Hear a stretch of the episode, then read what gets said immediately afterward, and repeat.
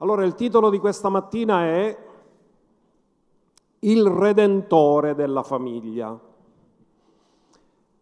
E ci agganciamo a quello che abbiamo detto domenica scorsa. evangelistico, la visione evangelistica di Gesù quando ha, avuto la possibilità di avere due discepoli di Giovanni, che erano Andrea e un altro discepolo anonimo, che sono stati un giorno con lui.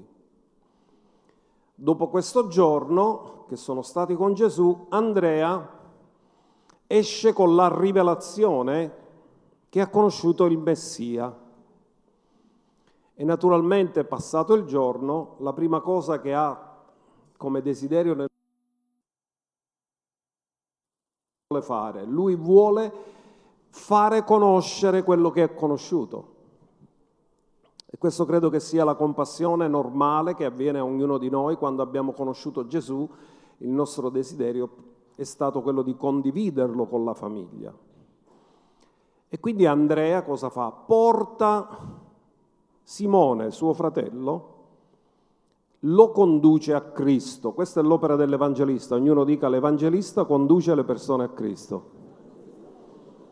E siamo tutti un po' Andrea, chiamati a condurre persone a Cristo.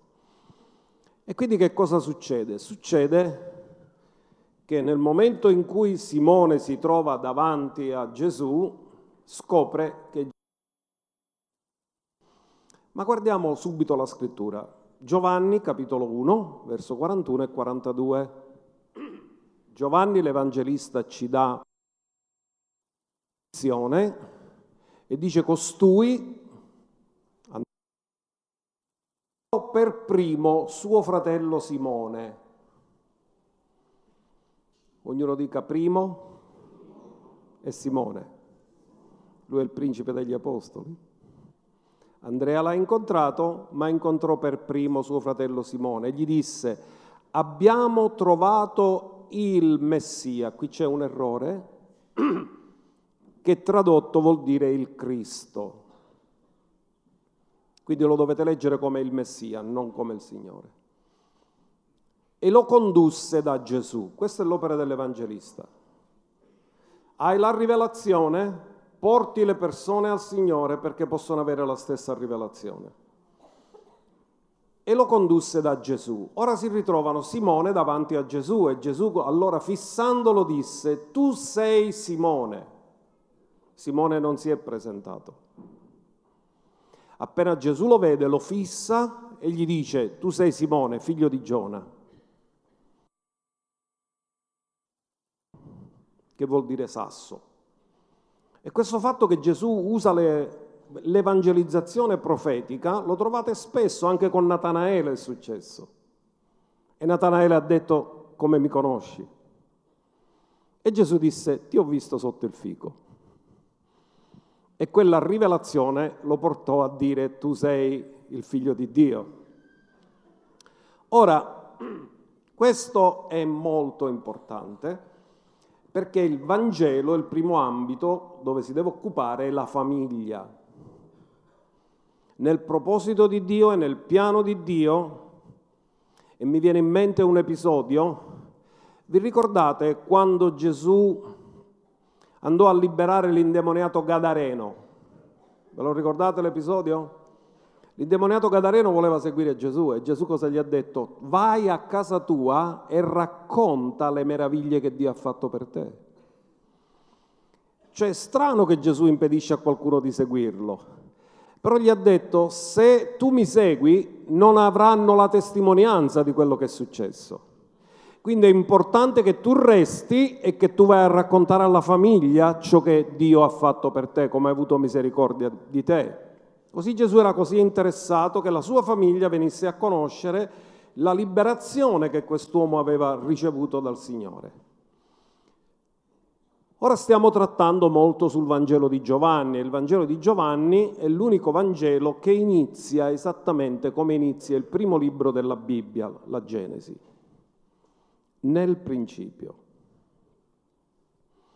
Genesi inizia nel principio Dio creò i cieli e la terra. Giovanni inizia, nel principio era la parola. Nessun altro libro della Bibbia inizia così, solo Genesi e Giovanni. E c'è un motivo specifico per questo, perché Genesi nel capitolo 1 comincia a parlare della creazione.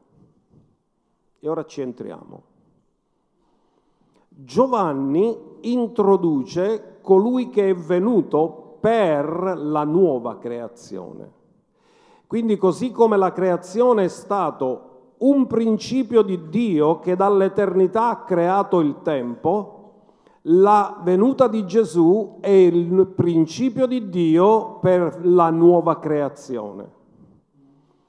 E su questo ci entreremo piano piano. Facciamo un riepilogo, perché la creazione ha avuto il suo culmine nella creazione dell'uomo il sesto giorno. Ma cosa ha creato Dio? Facciamo un piccolo riepilogo in sei giorni. Primo giorno Dio crea la luce. Non è la luce degli astri, è la luce che corre ancora a 300.000 km al secondo e che gli studiosi studiano come anni luce. Da quando Dio ha parlato, sia la luce, la luce fu, la luce non ha mai smesso di correre. Guardate che potenza ha la sua parola. Quindi Dio creò la luce, poi lo vedremo il verso. Secondo giorno ha creato il firmamento. Terzo giorno ha creato la terra e le piante. Poi gli astri il quarto giorno. Il quinto giorno pesci e uccelli del cielo. E non diede nome a nessuno di loro. Li creò e aspettò che Adamo fosse creato e formato perché doveva dare dominio ad Adamo sui pesci del cielo, sugli pesci del mare e gli uccelli del cielo. i pesci del cielo ci sono pure, non diceva niente, c'è una rivelazione nuova. Allora, quindi poi Dio crea gli animali il sesto giorno e l'uomo, che è il culmine della creazione. E dopo questo ricordiamo che l'uomo è stato creato in cielo, con uno scopo. Li creò maschio e femmina. Se li creò maschio e femmina, li creò per il matrimonio e li creò per il matrimonio perché dovevano popolare la terra. Quindi il secondo capitolo, e vedremo poi il parallelismo anche del secondo capitolo del Vangelo di Giovanni, nel secondo capitolo si parla del matrimonio, perché Dio fa sorgere la prima famiglia. E vi dico una cosa, la prima benedizione che Dio dà non la dà quando ha creato Adamo, la dà alla coppia. Li benedisse e disse loro, crescete, moltiplicate, popolate la terra.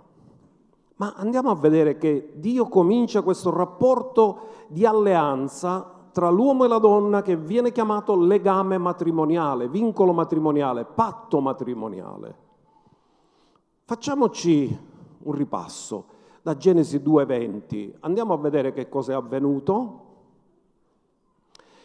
E l'uomo diede dei nomi a tutto il bestiame, agli uccelli del cielo e a ogni animale dei campi.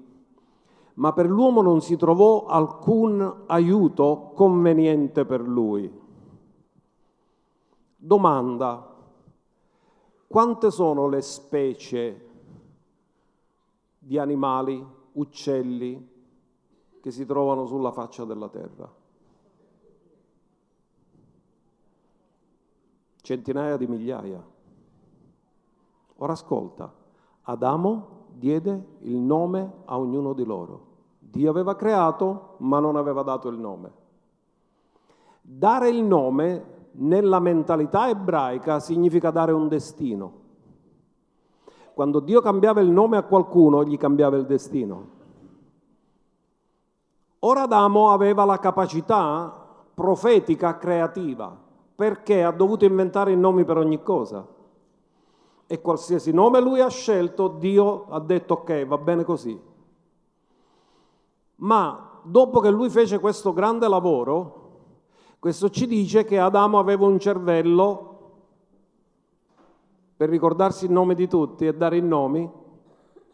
La caduta non c'era stata, aveva l'immagine e la somiglianza di Dio. Quindi aveva potenzialità che oggi neanche immaginiamo. Ma dice non si trovò alcun aiuto conveniente per lui. Ora non se la prendano con me gli animalisti, ma uno che cerca aiuto e che cerca compagnia negli animali è regredito dal proposito di Dio. Perché Dio, Adamo, non trovò che tra gli animali ci fosse qualcuno che potesse dargli comunione e compagnia. Voleva qualcosa di più grande di questo. E cosa è successo? Allora l'Eterno Dio fece cadere un profondo sonno dell'uomo e questo vi rivela il mistero perché gli uomini non capiscono le mogli, perché quando Dio gliel'ha fatto il duro in mieva.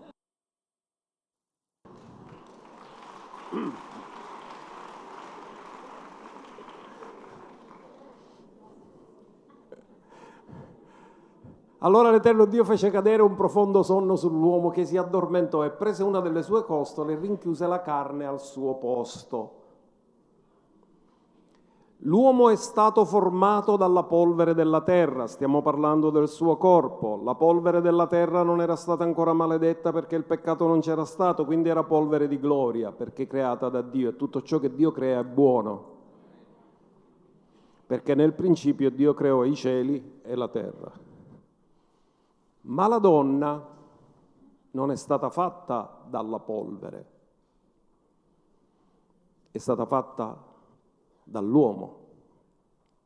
Questo vi dice perché.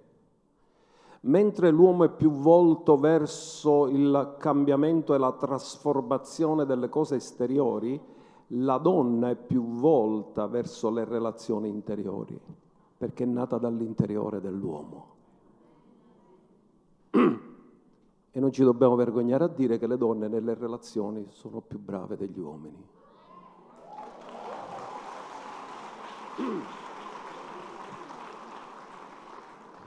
Quindi Adamo si addormentò e Dio fa il primo matrimonio. Andiamo al verso 22.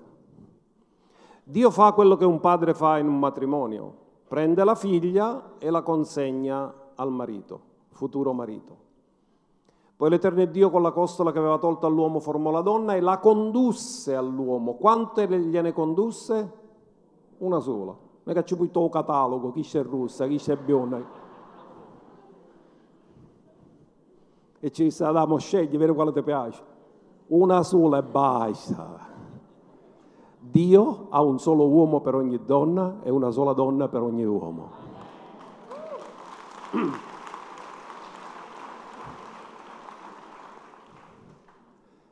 E l'uomo disse, questa finalmente è ossa delle mie ossa e carne della mia carne. Lei sarà chiamata donna perché è stata tratta dall'uomo. Uomo è Ish, donna è Isha. Dovremmo tradurlo più o meno così in italiano. Sarà chiamata uoma ma siccome non si usa la parola uomo, si usa la parola donna. Ma nell'ebraico l'unica differenza è il maschile e il femminile.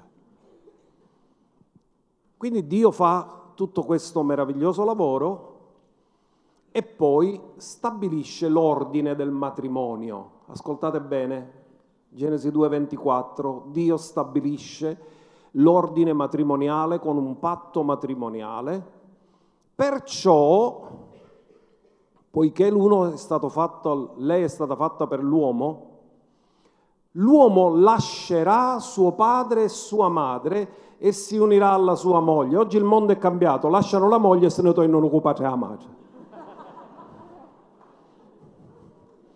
Ma l'unico lasciare legittimo è lasciare la famiglia di origine per formare una nuova famiglia, non è lasciare la famiglia fatta per ritornare da papà e mamma.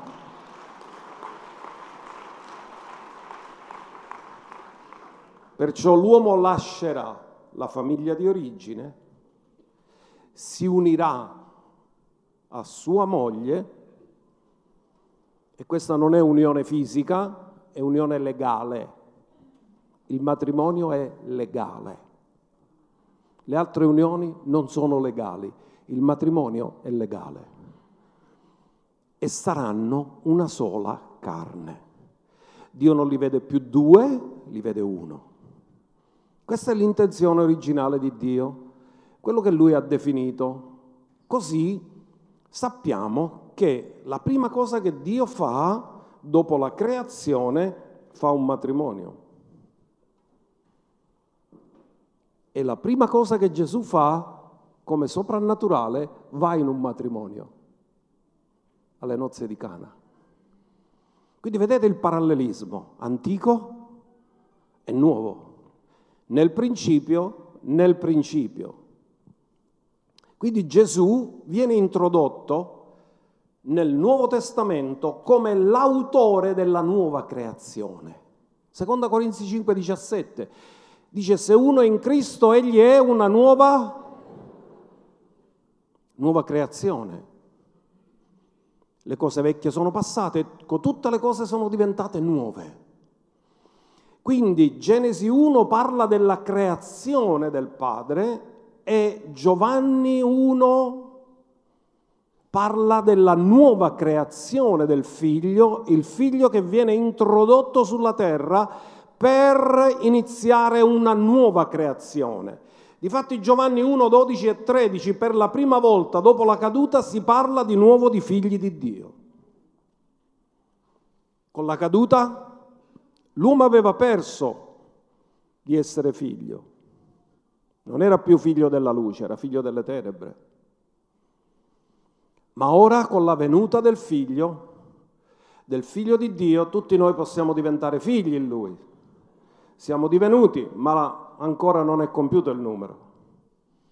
Ma a tutti coloro che lo hanno ricevuto egli ha dato l'autorità di diventare.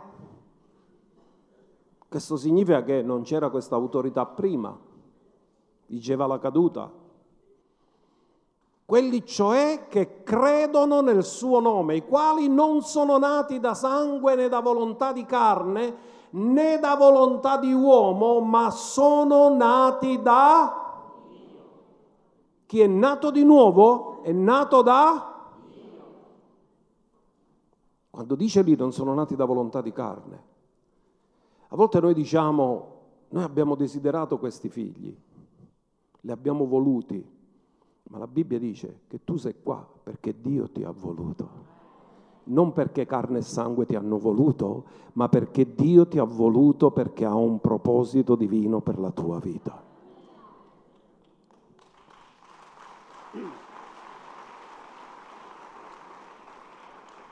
Parallelismo Genesi Giovanni.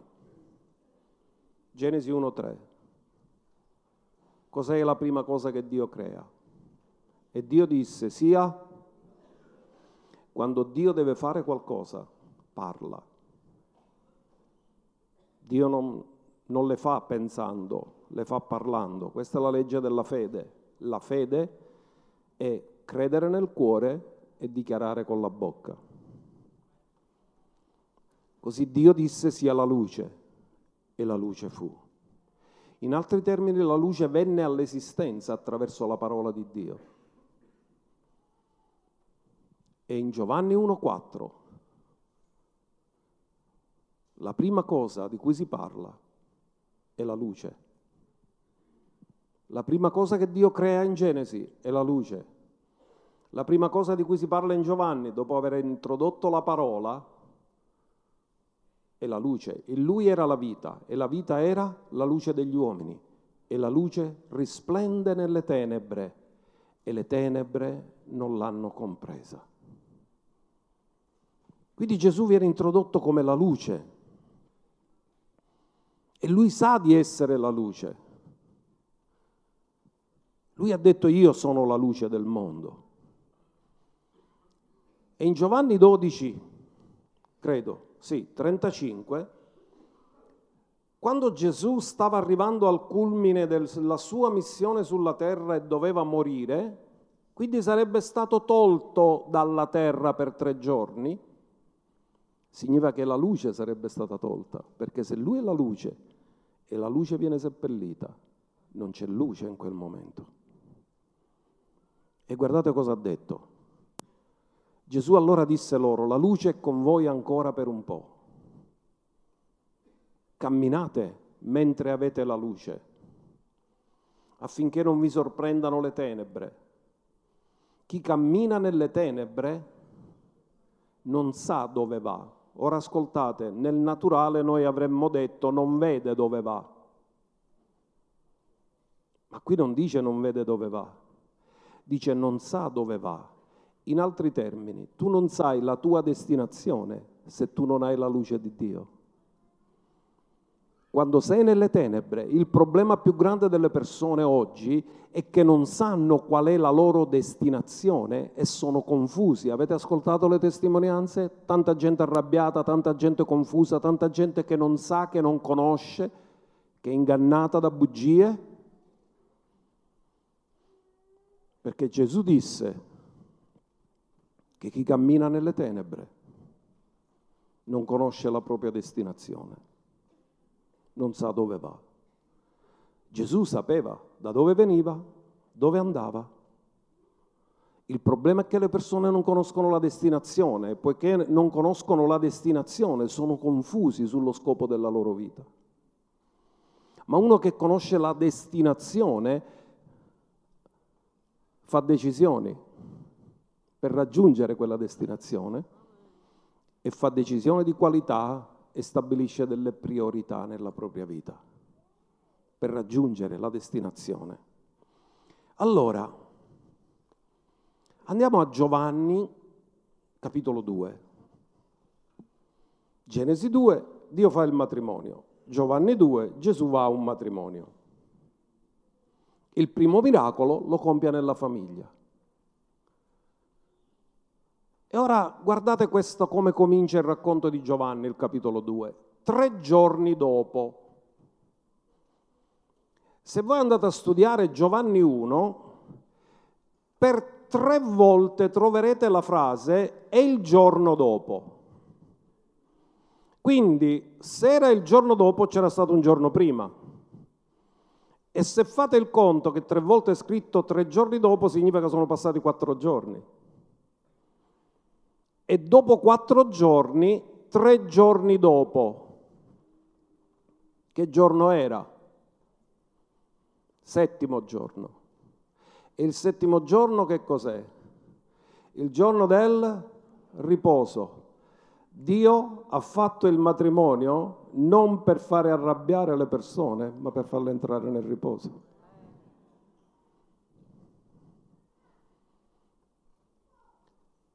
Tre giorni dopo è il settimo giorno, ma tre giorni dopo la sua morte, lui è, e quando lui è risorto ha compiuto la redenzione.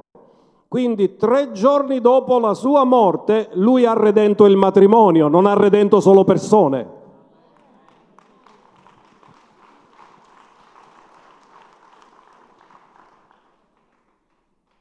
Si fecero delle nozze in Cana di Galilea e la madre di Gesù si trovava là.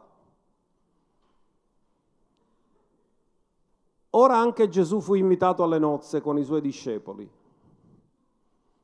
Essendo venuto a mancare il vino, la madre di Gesù gli disse, non hanno più. Il vino per gli ebrei rappresentava gioia e generosità. Eh? Non per aver risposta, amen. E quindi la madre va da Gesù e gli dice non hanno più vino. Una tragedia. In un matrimonio finisce il vino, che figuraccia fa lo sposo? E per gli ebrei questa era una cosa importantissima, l'ospitalità era sacra e si giocava la propria immagine verso le persone. E Gesù le disse, che cosa c'è tra me e te, o donna? Vi sembra irrispettoso che parli così? Dice che c'era sua madre e lui la chiama donna. Lui non è stato irrispettoso, vi spiego perché la chiama donna. Ma concentriamoci in questo momento sull'altra risposta. L'ora mia non è ancora venuta. E la domanda che tu ti fai, scusa, se l'ora sua non è venuta, perché ha fatto il miracolo?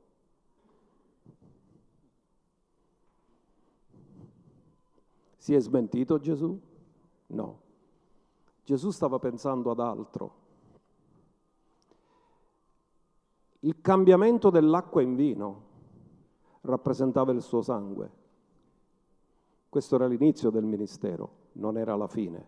L'ora sua sarebbe venuta quando in Giovanni 17 dice, Gesù dice, Padre, l'ora è venuta.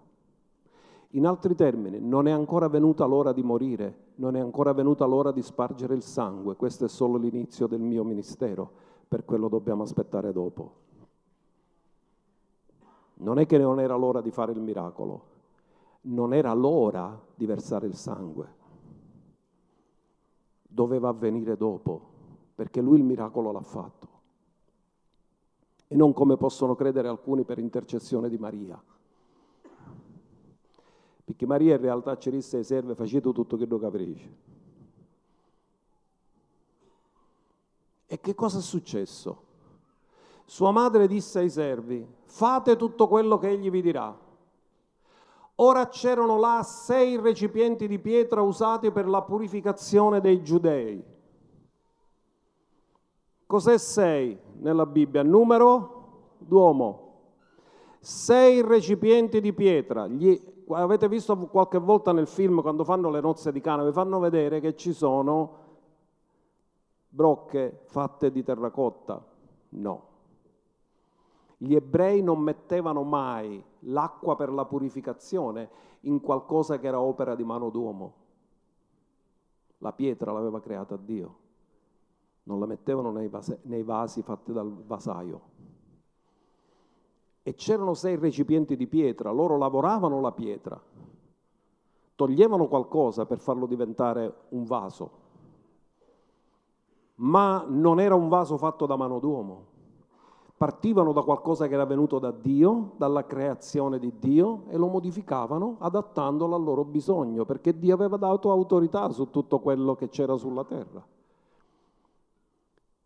6 rappresenta il numero d'uomo. Cosa ci mettevano dentro per la purificazione? Acqua.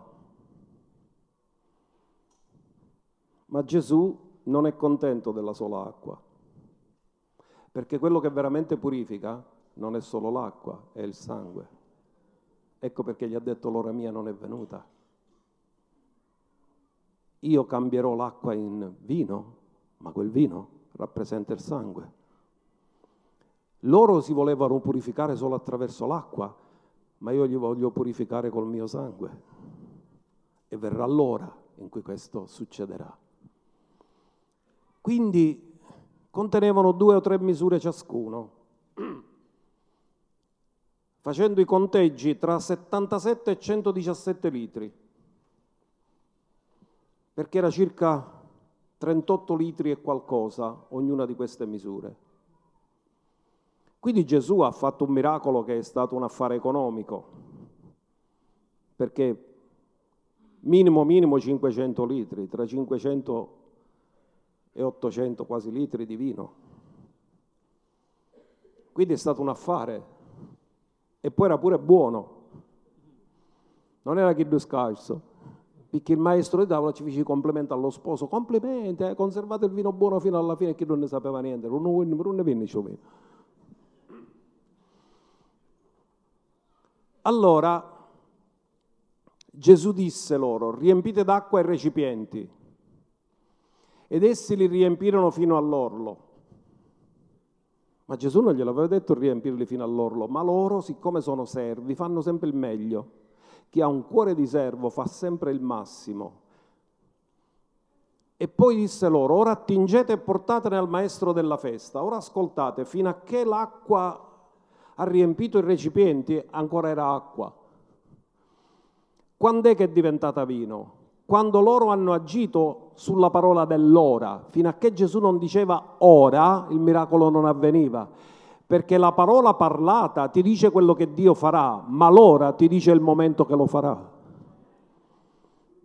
Quindi la fede è ora. Or la fede è, come comincia la definizione della fede? Con ora. Ora la fede è, la fede è al presente.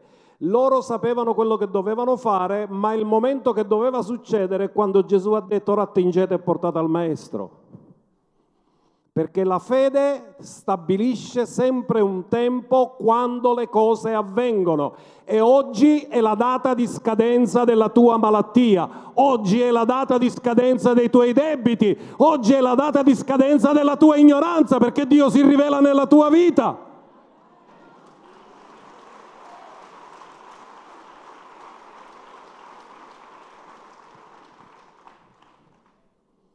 Ora attingete e portatene al maestro della festa. Ed essi gliene portarono e come il maestro della festa assaggiò l'acqua mutata in vino, ora egli non sapeva da dove venisse quel vino, ma ben lo sapevano i servi che avevano attinto l'acqua.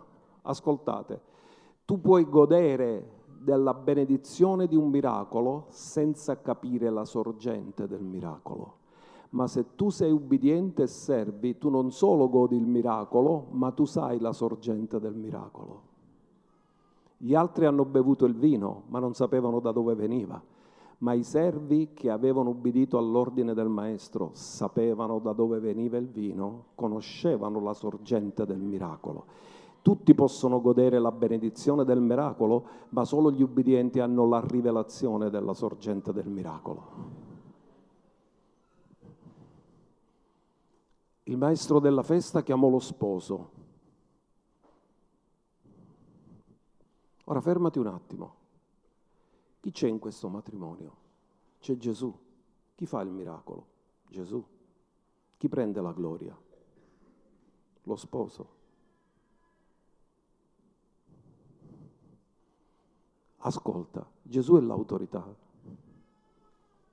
e in quel matrimonio ha onorato l'autorità di quel matrimonio il capo, il quale è stato onorato e non ne sapeva niente. Ma dove c'è Gesù c'è onore. Lui fu onorato dove doveva essere disprezzato, perché gli era finito il vino. E invece prese l'onore, ma il miracolo l'aveva fatto Gesù. Quindi lo sposo riceve lode dal maestro della festa, immeritata. È quello che Gesù fa con noi. Lui è la sorgente, noi veniamo onorati, ma l'origine dell'onore è Lui. E noi dobbiamo riconoscerlo e facciamo un applauso a Lui.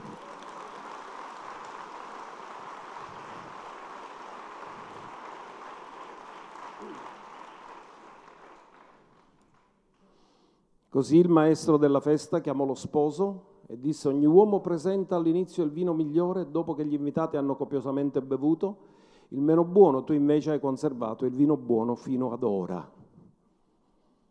E dice Gesù fece questo inizio dei segni in Cana di Galilea. Che significa Cana? Città delle canne. Ora le canne sarebbe la città gradita a chi che si fanno i canne. Dice, ma ne vado a Cana. Canna significa instabilità e nel luogo dell'instabilità Gesù ha stabilito la forza del matrimonio.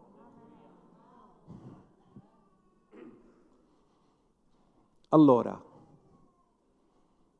e i suoi discepoli credettero in lui, perché era un segno, ma il segno era l'acqua mutata in vino erano, c'erano stati miracoli nell'Antico Testamento, ma non erano miracoli messianici. Cos'è che ha reso questo miracolo un miracolo messianico e ha dimostrato loro che lui era il Messia? Ritorniamo un attimo indietro a Maria.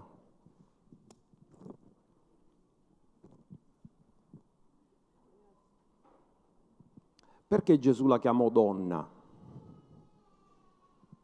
La chiamò donna solo in due occasioni, all'inizio del suo ministero e alla croce. Perché?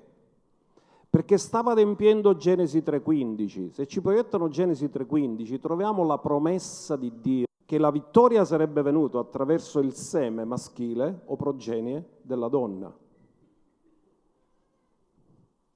io porrò inimicizia fra te e la donna, e fra il tuo seme e il seme di lei. Esso seme ti schiaccerà il capo e tu ferirai il suo calcagno. Allora, quando Gesù inizia il suo ministero pubblico è al matrimonio delle nozze di Cana, perché è dopo il suo battesimo. E alle nozze di Cana Gesù sta dichiarando, lei è la donna di Genesi 3:15 e io sono il seme della donna. E quando termina il suo ministero, e questo lo troviamo in Giovanni 19:26,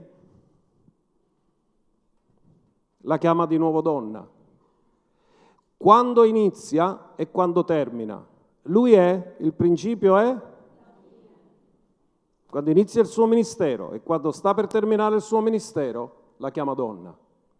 Come dire, lei è l'adempimento della profezia di Genesi 3:15, lei e io siamo l'adempimento di quella profezia. Gesù allora vedendo sua madre presso di lei, il discepolo che egli amava, disse a sua madre, donna, ecco tuo figlio. Due volte la chiama donna all'inizio del suo ministero alle nozze di Cana e quando sta per schiacciare la testa al serpente ed è inchiodato sulla croce. Perché si sta adempiendo, Genesi 3:15, gli schiaccerà il capo, gli ferirà il calcagno. Gesù è stato ferito, inchiodato, sanguinava e mentre sanguinava ha detto donna, si è adempiuto, Genesi 3:15. Fra poco la testa del serpente sarà schiacciata per sempre. Alleluia.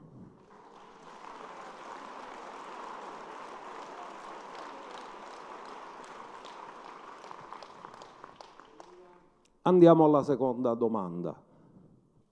Com'è possibile che i discepoli credettero in lui? Era solo per il miracolo dell'acqua cambiata il vino? C'erano stati miracoli simili. La fonte risanata dell'acqua amara. Miracoli simili ce n'erano stati, ma non erano messianici. Quindi loro hanno creduto in lui come Messia. Ma che cosa come ebrei stavano aspettando loro? Vi do alcuni versi. Ezechiele 16 verso 8 e poi versi da 60 a 63. Perché qui c'è la storia della redenzione. Io ti passai vicino e ti guardai ed ecco il tuo tempo era il tempo dell'amore. Così stesi il lembo della mia veste su di te e copersi la tua nudità. Cosa vi ricorda coprire la nudità? Chi è che nel libro della Genesi, dopo il peccato, ha coperto la nudità di Adamo ed Eva che si erano rivestiti di fogli di fico? Come copre la nudità Dio? Con un sacrificio.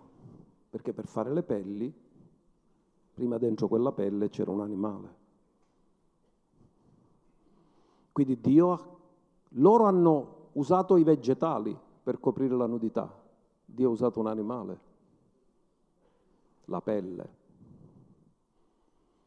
I vegetali non spargono sangue, gli animali per ucciderli esce il sangue. Quindi senza spargimento di sangue non c'è remissione. Ti feci un giuramento, stabilì un patto con te e tu divenisti mia. Sta parlando di un matrimonio spirituale dice il Signore l'Eterno. Quindi questo è il linguaggio di uno sposo che redime la sposa. Copersi la tua nudità col mio sacrificio. Andiamo al verso 60. Tuttavia mi ricorderò del patto stabilito con te. Cosa ha detto? Che lui aveva fatto un patto. Nei giorni della tua giovinezza, naturalmente una casa parità ha 90 anni, quando è giovane, no? E stabilirò con te un patto eterno. Quindi sta parlando, c'è un patto matrimoniale che io introdurrò in un patto eterno. Ora piano piano ci stiamo arrivando perché i discepoli hanno capito che era il Messia.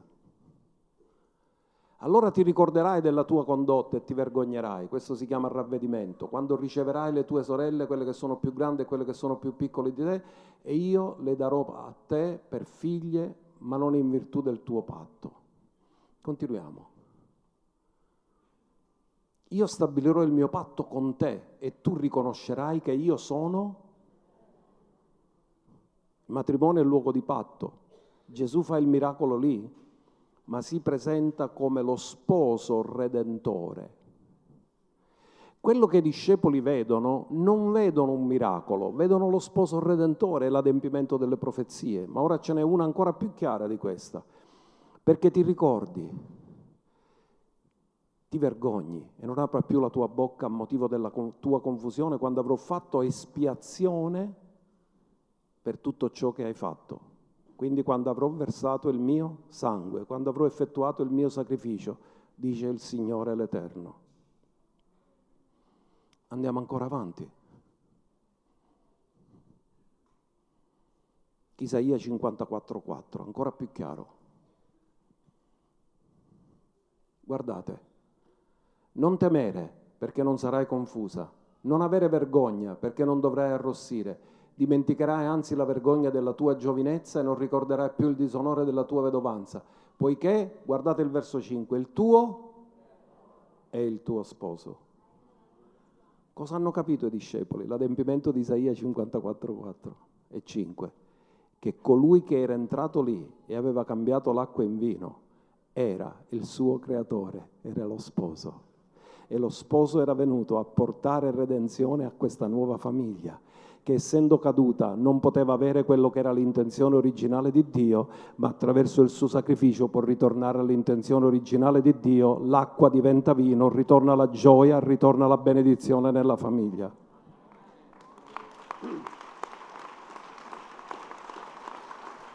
Poiché il tuo creatore è il tuo sposo, il suo nome è l'Eterno degli eserciti, il tuo redentore è il Santo di Israele chiamato Dio di tutta la terra.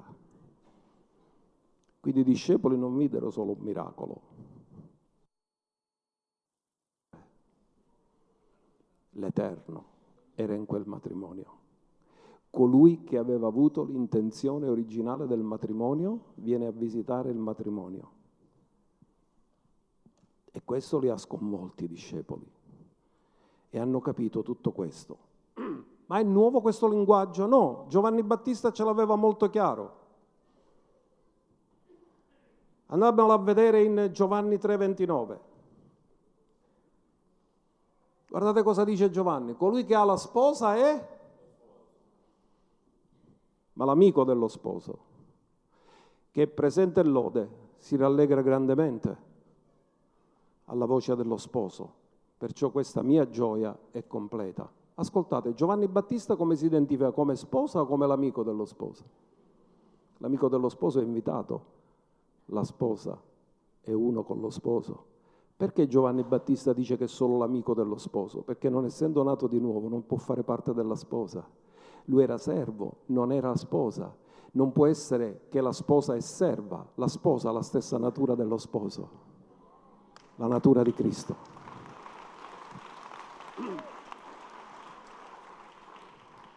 Quindi lui dice, come servo, la mia gioia è completa, perché io sono amico dello sposo. Il massimo che si poteva ottenere nell'Antico Testamento, come Abramo, è diventare amico di Dio, ma il massimo che si può ottenere nel Nuovo Testamento è essere la sposa di Cristo.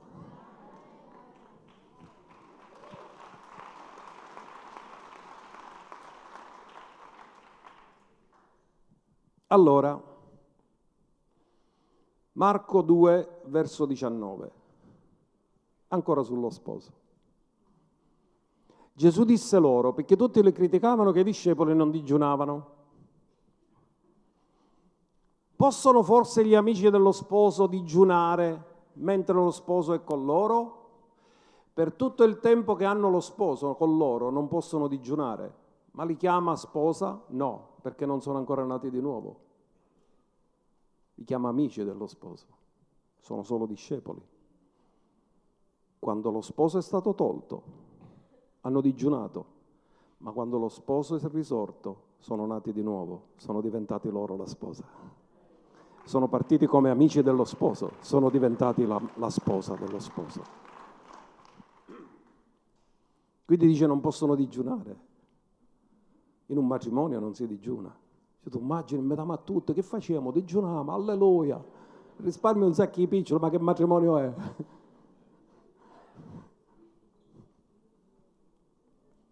Ritorniamo a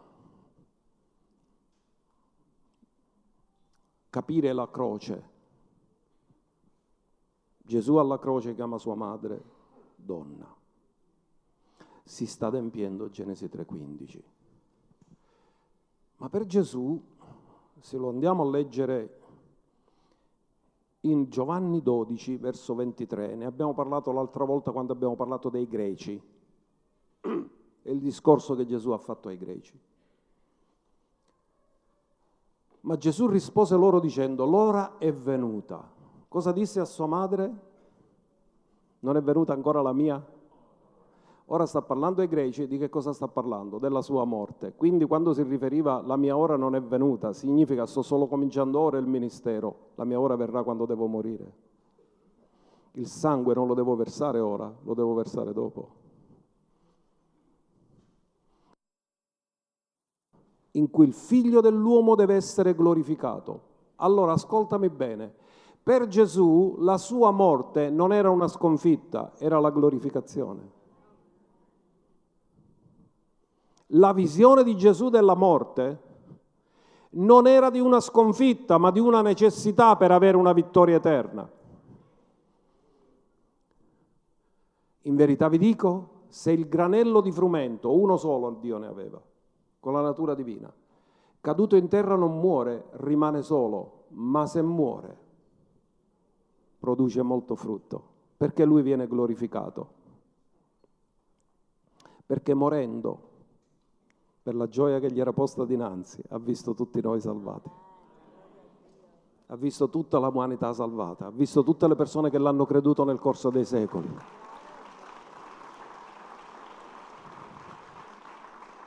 E lui ha detto sono glorificato perché se non muoio questo non può succedere.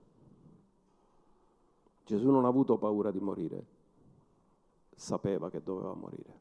Volse lo sguardo verso Gerusalemme perché il tempo era compiuto, doveva morire a Pasqua. Guardate, Giovanni 17, verso 1, preghiera sacerdotale, poche ore prima di essere arrestato. Hanno già celebrato la Pasqua, già lavato i piedi ai discepoli. Giovanni 17 è le ultime parole di Gesù prima che viene arrestato. Queste cose disse Gesù. Poi alzò gli occhi al cielo e disse, cosa disse? Padre, l'ora è venuta. Cosa disse a sua madre? L'ora non è venuta. Ora dice, l'ora è venuta. A che cosa si riferiva? Alla sua morte. Glorifica il figlio tuo affinché il figlio glorifichi te. Cioè per Gesù la sua morte era la sua glorificazione. Perché senza la morte sarebbe rimasto solo. Ma nella morte ha prodotto grande frutto. Quel sangue ha lavato i peccati di tutti. La visione della sua morte era una visione di glorificazione. Quindi, ritorniamo alle sei pile di pietra.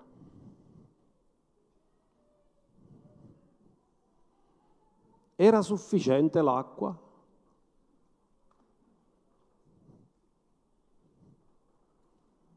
No, c'era bisogno del sangue. Adamo trovò una soluzione naturale, si fece le foglie di fico, ma fico rappresenta religione, apparenza senza sostanza. Si coprì di apparenza, ma quanto dura una mutanda di fichi? Sicca subito. E poi fanno un prurito atroce. In altri termini, per prurito di udire, gli uomini si sono create le religioni, ma Dio ha la soluzione ed è il sacrificio della croce.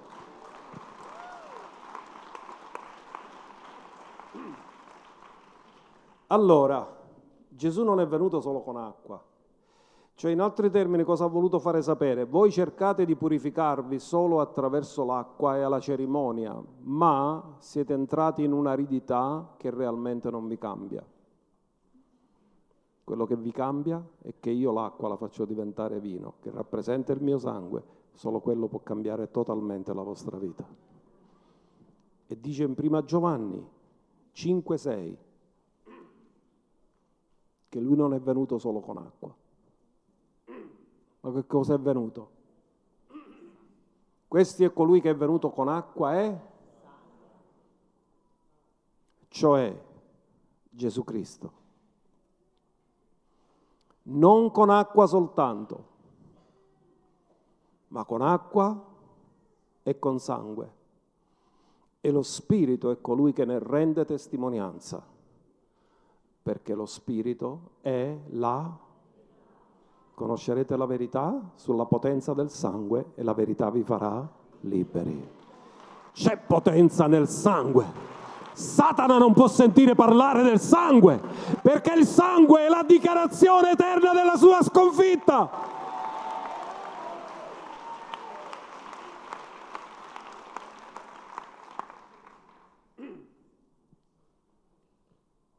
Dobbiamo concludere. Il Redentore della famiglia. Quando l'uomo è caduto, Dio non ha rimosso la famiglia. Si sono create complicazioni a motivo della caduta. L'uomo lavorava e non sudava, ora deve lavorare e sudare. La donna partoriva senza dolore, ora deve partorire con dolore. Ma se la donna, tra la disciplina che Dio dà alla donna e che partorisce con dolore, significa che nella mente di Dio mai finirà la famiglia e le donne continueranno a partorire. Dio non cambia mai la sua intenzione originale. Amen? La caduta ha complicato la vita della famiglia, ma non ha rimosso la famiglia perché la famiglia è l'intenzione originale di Dio. E Gesù non è venuto solo per salvare singoli, ma è venuto per restaurare famiglie, adempiendo quello che aveva promesso ad Abramo. In te saranno benedette tutte le famiglie della terra. Ognuno dica, anche la mia. In lui è benedetta anche la mia famiglia. Primo segno, l'ha fatto in una famiglia che sta per iniziare. La caduta è avvenuta in una famiglia, la redenzione comincia in una famiglia. E il piano di Dio continua, perché Dio è fedele, perché alla fine la festa più grande che ci sarà saranno le nozze dell'agnello. E poiché questa nessuno la potrà fermare, Dio attraverso la caduta, ha disciplinato, ma non ha rimosso la famiglia. È rimasta sempre la sua intenzione originale e le intenzioni originali vanno restaurate, non vanno tolte. Così Dio non ha solo redento te, Dio ti potrà fare dichiarare come Giosuè, quanto a me e alla casa mia serviremo l'Eterno. Ditelo di nuovo, quanto a me e alla casa mia, noi serviamo l'Eterno. Ditelo di nuovo, quanto a me e alla casa mia, noi serviamo l'Eterno.